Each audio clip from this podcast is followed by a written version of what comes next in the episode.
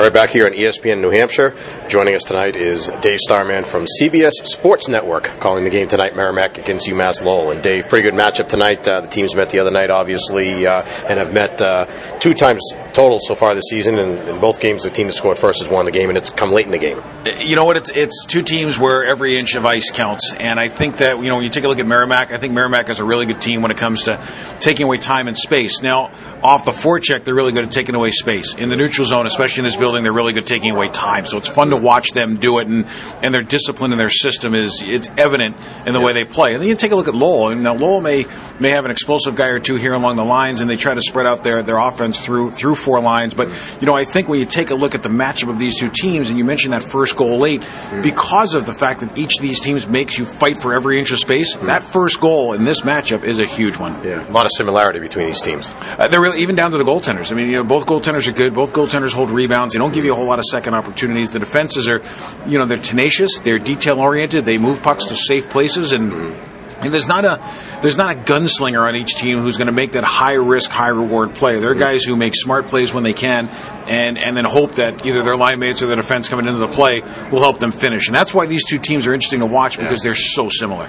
And you get the two teams. Obviously, the schools just ten miles apart here in the valley, and two young coaches in the league, two of the younger coaches and up and coming coaches in college hockey. I think Mark Dennehy's done an unbelievable job. I really do. And I, I mean, I remember when he first took over, and uh, he he joked and he said, "Hey, if in ten years we can play with the big boys, that'd be a great thing." And it took him a whole lot less time than that. And that's a tribute to him and a tribute to his staff. And it's also a tribute to his players who bought in. You could be Scotty Bowman, but if your players don't buy in, like in a couple of years in Buffalo that Scotty had, um, again, you could be the greatest coach in the world and it's just not going to matter. But he's been able to recruit for this building. He's been able to recruit to his personality. And I think the fact that he's cultivated leadership in that room is, has taken this program in a great direction. Mm-hmm. And Norm Bazin, obviously, across the way as well, you know, at UMass Lowell last year and this year. A lot of expectations this year.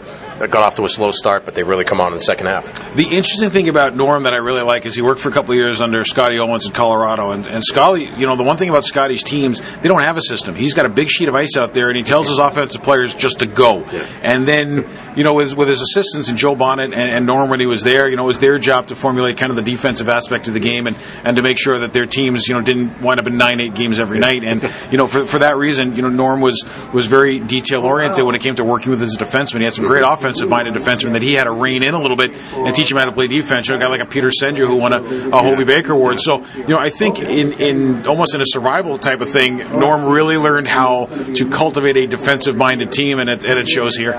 Well, the, two, the goaltenders you mentioned, obviously, we're going to see Rasmus Tirronen tonight instead of Sam Marotta from Merrimack. But uh, one one of the interesting things about Hockey East this year is you had what you thought were some known quantities coming in, and a guy like Doug Carr for Lowell and Parker Milner for Boston College, and yet it's been the other guys really that have stolen the show. Connor Hellebuyck for, for Lowell and Sam Marotta for Merrimack, Jon Gillies for Providence. Uh, I mean, is this a sign of, of the of, of, the breadth of talent uh, as far as goaltending goes, or something else? I think you hit it right on the head, but you know, I'll, I'll take it to a to a second step, and that is this: when guys advance from one level to another, whether it be forwards or defensemen, you're learning a new system, you're learning a new style of play, you're learning new line mates, new defensive partners. When it comes to goaltenders, you know, all you're doing is stopping the puck, but you're stopping the puck at a faster speed. So I think the transition for a young goaltender to come into a good league, especially an older one, is a little bit easier than it is, especially for a defenseman. So, you know, young goaltender success to me, when you look at throughout the NCAA, there are a lot of young kids throughout all four conferences, a lot of first year guys that have come in and played well. And I think one of the reasons is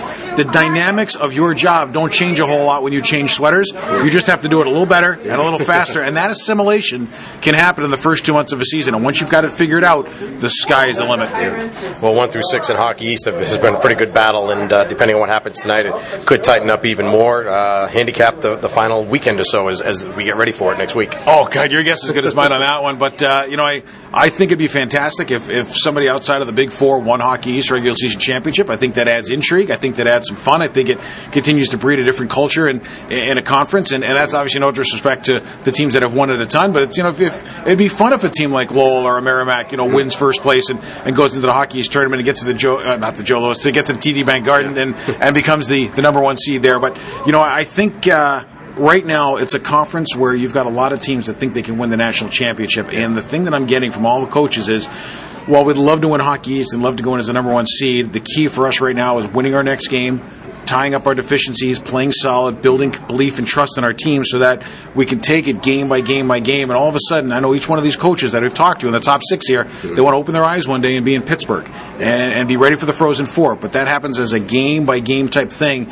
And it's amazing how focused and they are on that process and how focused they've gotten their teams. And on that, hockey's is really locked in right now. It's been fun to watch. Yeah. Well, the CBS Sports Network here tonight. It's the second straight Sunday that you guys have been here. How'd it go last week? Uh, what's it like to call a game here? I loved it. You know, the, the, it took me a period, in all honesty, to get used to how low we were because I think there's only one other building in the 10 years I've done it that we were this low. That was at uh, Mercyhurst. But the, once I got into the flow of it, once you began to understand the dynamics of where you were in the broadcast booth, I thought the game was fun. You know, I mean, they went up and down the ice at Boston College, and not a lot of teams can say that, you know, over the last few years. So there was excitement. You had overtime. The staff here was great. You know, I love dealing with Mark. I've known him a long time.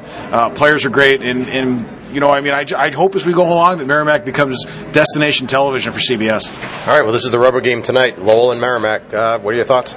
I, I, think it's a matter of who wins the corners. To me, the corners are the most important areas of the game tonight. Both teams are really good in their corners, and they're really good in the offensive corners. They can cycle, they can play well low. I know Lowell's got a system whereby whoever's the first guy back on the back check takes the low post in the defensive zone. That's always a tricky thing to start with, but now they have got it down pat, and it's fun to watch them do it. So I, I really think that whoever owns the corners, not necessarily the slot, not the high areas, but whoever owns the corners, going to win tonight's game because quiet zone offense is going to be a big factor. All right, Dave, we appreciate it. Thanks for joining us. Have a good game tonight. You got it. Thank you. That's Dave Starman from CBS Sports Network joining us tonight on ESPN New Hampshire. Back after this.